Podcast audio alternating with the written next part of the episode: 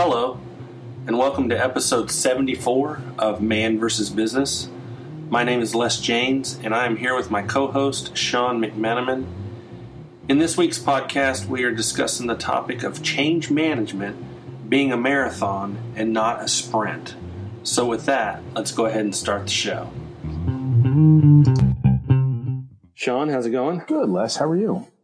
I am doing fine. Our, our I think I think we got uh, California weather uh, this week. Oh, really? Or or maybe even uh, Seattle weather because it's uh, drizzling. oh, wow. Yeah, drizzling in the summer in Texas and Dallas. That's kind of odd. I, very very odd. It's nice actually, but it's it's very odd. So uh, how are things out in California? Yeah, it's warm out here. Warm out here, which which is okay. In Northern California, it's it's it's kind of odd to be this warm at this time of year. Yeah.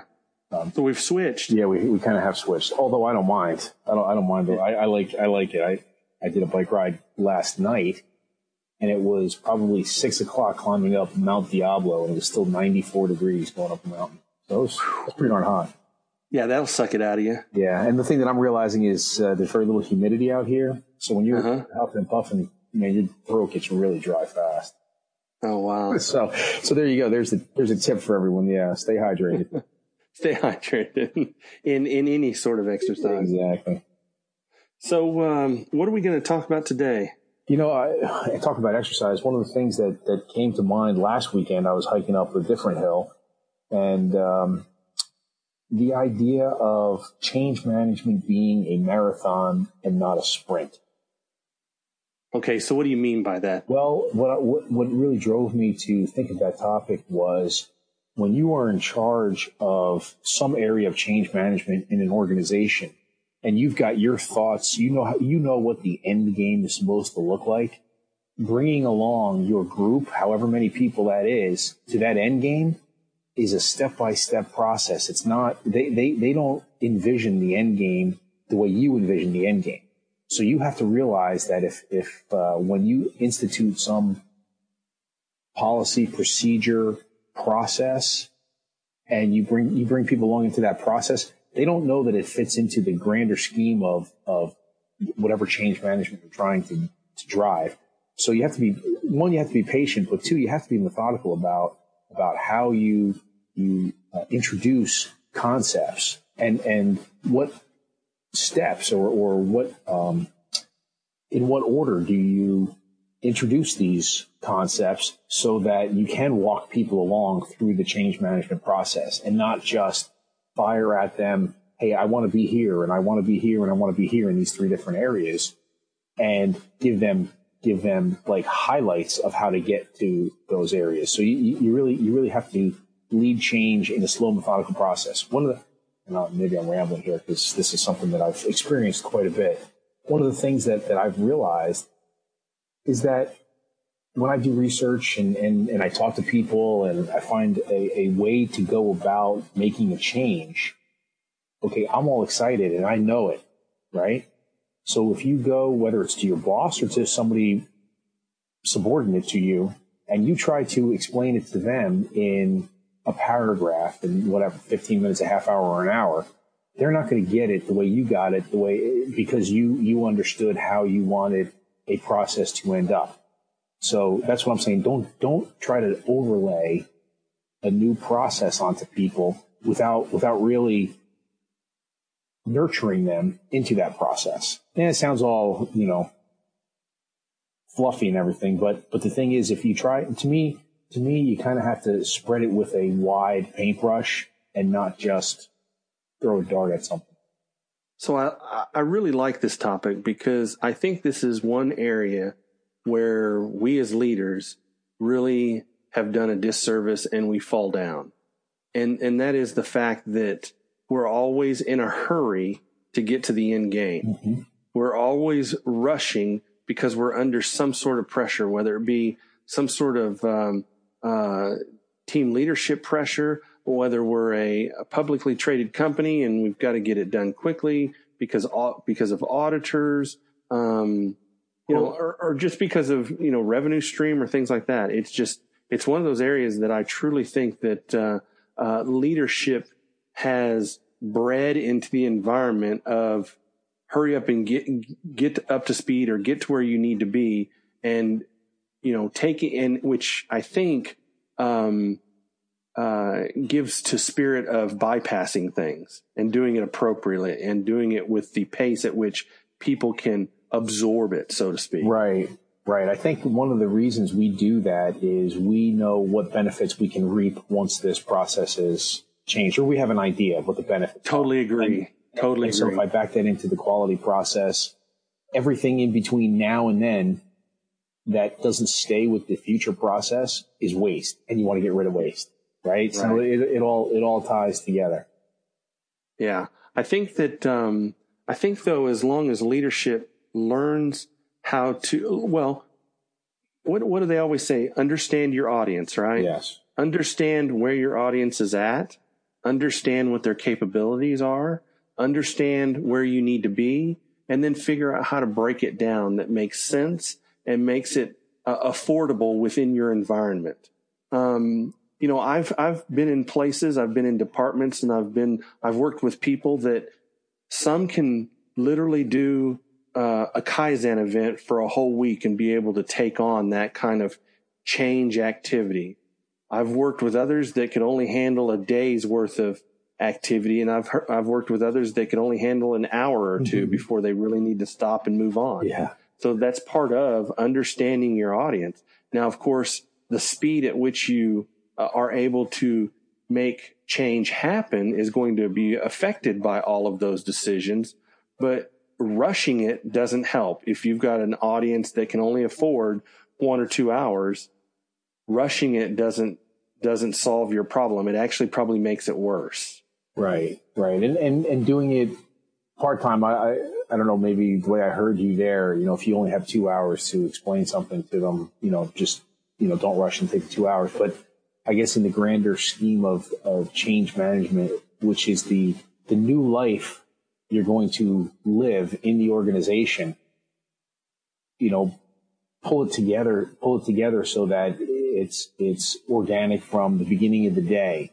You know, and if, if you need to train somebody on, you know, the beginning of the day, you know, nobody looks at emails for the first two hours and you follow up on, you know, whatever, whatever ended up as open items from yesterday. You do that before you look at today's emails or, you know, whatever it is. I'm not saying that that's what sure. you should do, but, sure. but whatever it is, you know, just explain, explain the first, the first step and then carry on step by step but see, that's your point, though. Is is the point is you're trying to understand what your audi- audience can handle yeah. and what they can take in. You know, we're going through a scenario right now where we're integrating two teams into one. So we're trying to make sure that movement keeps happening. And what we've we've made a declaration that on Wednesdays and Friday afternoons, if they've got project uh, improvement activities that need to be worked on that support the integration plan, then they should set work aside and work on those items. Yeah. If they've got something that is extremely hot or it's the end of the month or something, come talk to us first and let's see if we can work something out. But we still want you to at least try and put some time towards that because it's, it's the mentality of always trying to make sure you're moving forward with the business, not with just the work within the business, but the work on the business right. is moving forward too. Because we've both seen scenarios where when the work on the business gets forgotten or left behind, you know, it, it, it turns into a mess. And then one day you kind of stand up and look around and go, man, why are we so broken? Why are we got so many problems. Why is this place such a mess? Why does nobody know how to do anything? Why does yeah. nobody know how to get trained? Why does nobody, you know, on and on and on? You take the words right out of my mouth. If you, if, if you've ever been in an organization and the question gets asked, how did we get here and why do we do it this way? Then, then you know the organization was allowed to run and meander on its own without any kind of guidance from a structural uh, process driven by one of the leaders in the organization or multiple leaders, whatever. But uh, right, and and you'd hope that you know all the leaders are on the same page. You know, I, I often uh, think of leaders as being, you know, parents. You know, they have their discussion behind closed doors and they work things out. But when they come out of those doors, they're arm in arm and they're carrying a consistent message. If that can happen within your organization, that is a great start. But employees are like horses. You know, mm-hmm. they can smell it if mom and dad are not getting along. And then what happens? All that change management effort starts to fall by the wayside because they know mom and dad are, you know, at each other's throats and they're about to get a divorce. Well, yeah, or you can ask one one thing and get a different answer from the other. Well, and that's where huh. That's where exactly right. You know, the leader of those leaders has to be engaged you know, to to a much lesser extent. So if if we have a flat organization and say the CEO is is understanding and on board with whatever change management that's taking place, you have to you have to make sure that that, that CEO has their their finger on the pulse of the progress. Um, one of the things that you said earlier was Wednesdays and Fridays, whatever, try to get some process improvement done. Well, I, I, always go back to Yoda, being the, the, geek that I am, and and now I'm going to forget. The, I'm going to forget the quote. You know, verbatim. Uh, Try you may, but will you do? I think is, is what he says. you're close. Skywalker, something like that. Yeah, no, you're close. I'm not but... fond of the word. I'm not fond of the word try right. as, as a as an accountable action item. You know. Yeah. What what will you do? Get it done. Set aside the other the other. It's a matter of time management. You know, it's a matter of right. And and leadership imparting how important each bit of their time is and, and what the outcome of each bit of those time chunks needs to be. Now, in our particular case, when that integration plan starts to come together and gets closer to being finished, we'll reel that initiative back of Wednesdays and Fridays um, in that we know that people have got, so to speak, day jobs. That's the thing that always comes up well, how am I going to get my day job done? Well, that's why we're telling you that literally work can stop for two or three hours and this will go on. And we know that. And so therefore we'll make sure we schedule work appropriately because we've got a plan in place. You know, we're, we understand that we're in the middle of this integration process and we understand that's part of the pie right now. That pie will again change whenever you know, this particular project comes to fruition. Um, but, uh, uh, right now to make sure we keep it going and make sure that it doesn't, you know, last for, you know, six months to nine months, you know, we're, we we're putting this in place to make sure it keeps going. So, you know, I think the other part of this is, you know, there's another saying that kind of goes along with what, how you titled this of, you know, change management being a sprint. You know, quality has the, you know, quality being a, uh, uh, a journey, not a destination. Mm-hmm. In other words, it's something that really never quite ends. You, you, you, there's never really a, a finish line that you're shooting for with any sort of change management, with any sort of, uh, um, uh, activity that you're, you know, going through as far as a process improvement or a Kaizen event or any of those kinds of things. Those, uh, there's always something. And you know, there's a, a famous quality person, I think it's Ishikawa that made the statement of, you know, if you don't see opportunity, you're not looking hard yeah, enough. Right. And, I, and I'm telling you, that's, that's probably 99.999% true. You know, that there may be some places that are pretty darn good, but they are few and far between. And I've never really been in one, you know. Yeah, so. no, it's like that, uh, the unicorn, that striped unicorn. It's it's, yeah. it's supposedly out there, but I've never I've never seen someplace perfect either. Yeah, it is. You know, so there is there's always something to to focus on if you're standing around saying, "Well, what are we? What can we do, or what are we going to work on, or what change can we affect?" Well, again, that's another signal or another flag within your culture that you don't quite have uh, lean uh, engaged you know, yeah. you, your employees aren't quite understanding the opportunity of, of what lean can do for you with all its tools if they're just kind of standing around saying, well, I can't think of anything to focus on, or I can't think of anything to make better. Well, you know, so one of, yeah, I guess one of the things that I would want to bring up there, you know, visualizing this in, in, our title again that it's a marathon. So if you do get to the end of the marathon, you, you, you finish you finish a marathon, but then you, you train for something else, right? You train mm-hmm. for another marathon, maybe maybe you switch sports and go triathlon. So, so I, I, don't want people to think that it's, it's something that's never ending because, well, like we've always said, a project has, has a beginning and an end. And sure you want people, you want people to be able to show gain and benefit and accomplishment. And so you have to, you have to have those gates, those uh, points where you're going to say, yes, thank you. We finished this part of it and we're going to carry on now to the next part. And, you know, they, they can be segmented in different size bundles as well.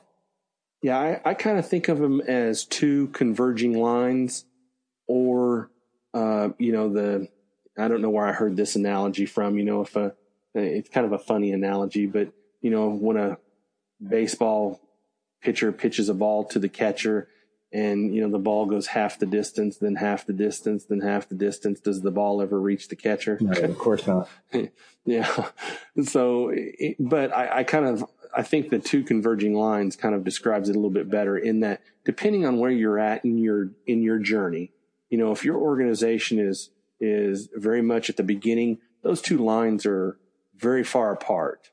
But as you take on projects, as you take on uh, Kaizen events, as you take on uh, lean improvement activities or, you know, small daily uh, achievements or improvements, those lines are slowly coming closer and closer together. At some point, they're so close together, it does start to look like you have an environment that looks pretty darn good.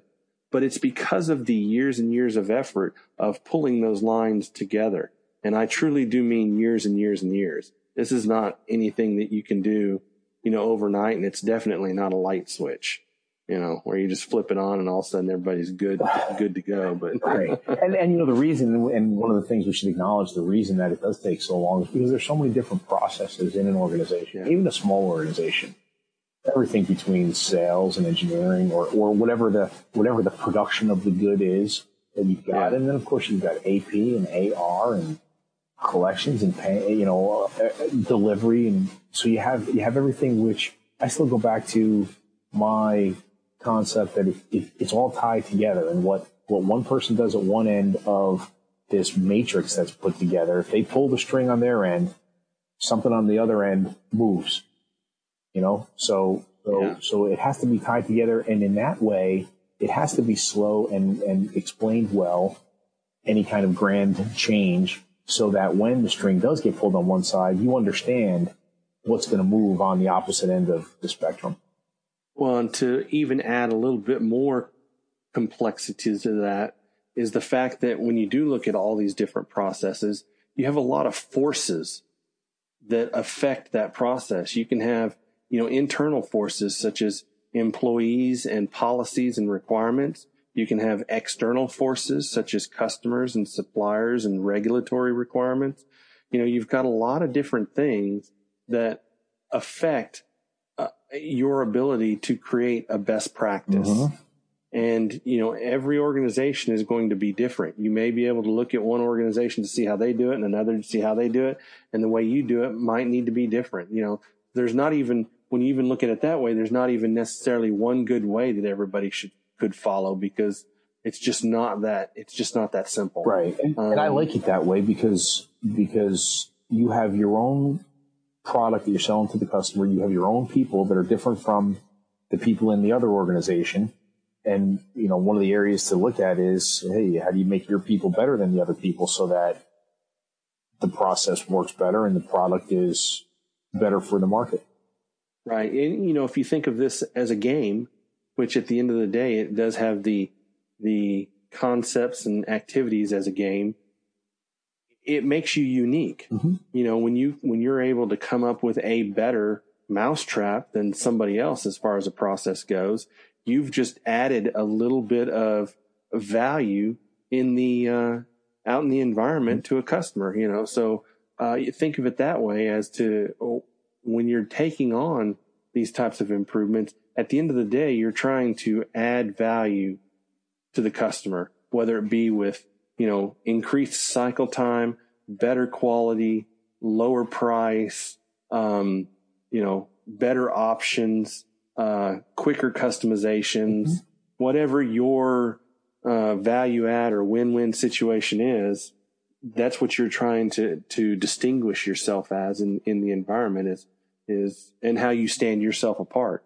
So digging into these processes is very important. And so that's why, you know, change management is so important. And quite honestly, that's why it's so important to have a good set of change agents, you know, people in your environment that know how to make change uh, and can can drive change effectively throughout your organization. Because I think that's the other piece of this pie is you know uh, not only the realization of taking on change activities, but how and who are going to be the people that take on those change activities. Mm-hmm. Yeah, and and, and you said be effective, and, and I agree. That's that's one of the things that you have to understand. Who's who is going to be a change agent under leadership's direction, and who are the change agents that take it upon themselves to make change. And so, yes. so you know that's that's the counterculture. I guess you could call you know the counterculture in an organization where you do have pop up leaders that that think things should be done a certain way. And my response to you know that kind of situation is to talk to that that person or that, that, that group and understand what direction they're trying to head and bring them back into the fold because you don't want these splinter groups in your organization if it's big enough to have splinter groups. You don't want you want you don't want splinter groups going off and doing something different because then those converging lines that you talked about will all of a sudden start to diverge. Yes, they'll start going the other. They'll start moving apart. Yeah. So it's it's yeah. and we keep going back to it. It's very people oriented, and it's a matter of of informing and managing the people so that they are willful in the efforts to get that change that upper management wants to see happen. You know, and if I could add something else to the end of this, and that is the fact that I think that this change management activity should be in place no matter what size organization you have. Oh, yeah. Yeah. From a one person, two person size organization to a hundred thousand person organization. And the reason I say that is because I go into so many smaller mom and pop organizations that, you know, have flown by the seat of their pants and you walk in there and you ask the, you know, if you're reviewing their quality system, first question is, I'm not, I don't even have a quality system. Mm-hmm. You know, you talk to them about how do they manage their, their workflow? How do they manage their order acceptance? How do they do all these things? Oh, we do it by memory. You know, nothing's really written down. Well, how do you train new people coming in? Oh, we just kind of do that on the fly when they come in it really doesn't matter what size you are. There really needs to be an investment in some key things just to be a good, solid organization. And the reason I bring this up is because a lot of businesses, as work flows down, uh, and it usually flows down from a larger organization down to a little bit smaller organization, then possibly a smaller organization after that as work flows down, these large organizations are pushing requirements down. Mm-hmm. And it's getting very, very hard to find people that you can do work with if they don't fall within some sort of at least minimal level quality system. Even if they're a small four person, five person shop that does one specific thing, if they don't have, you know, a solid, uh, quality system or or change management system in place, you know, they're going to be potentially in the future missing out on more and more work as companies basically lay down mandates because I'm seeing it more and more. You know, companies laying down mandates saying you will pass down these requirements and not work with, you know, somebody that doesn't have this, that, or the other.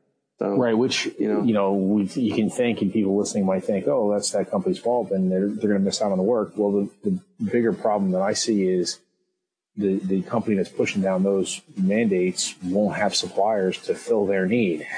Exactly right. There's going to be a dual edged sword to this exactly. problem. Yeah. There most assuredly is. And so I kind of am using this podcast to say, you know, both ends of the spectrum need to work this process through. Yeah. You know, don't, as a large company, don't just make bold blanket statements or at some point you're basically going to run out of suppliers in the current state. And then the flip side is, is that, you know, smaller organizations do need to take the time to think about what would make sense as a minimum uh, change management and quality system.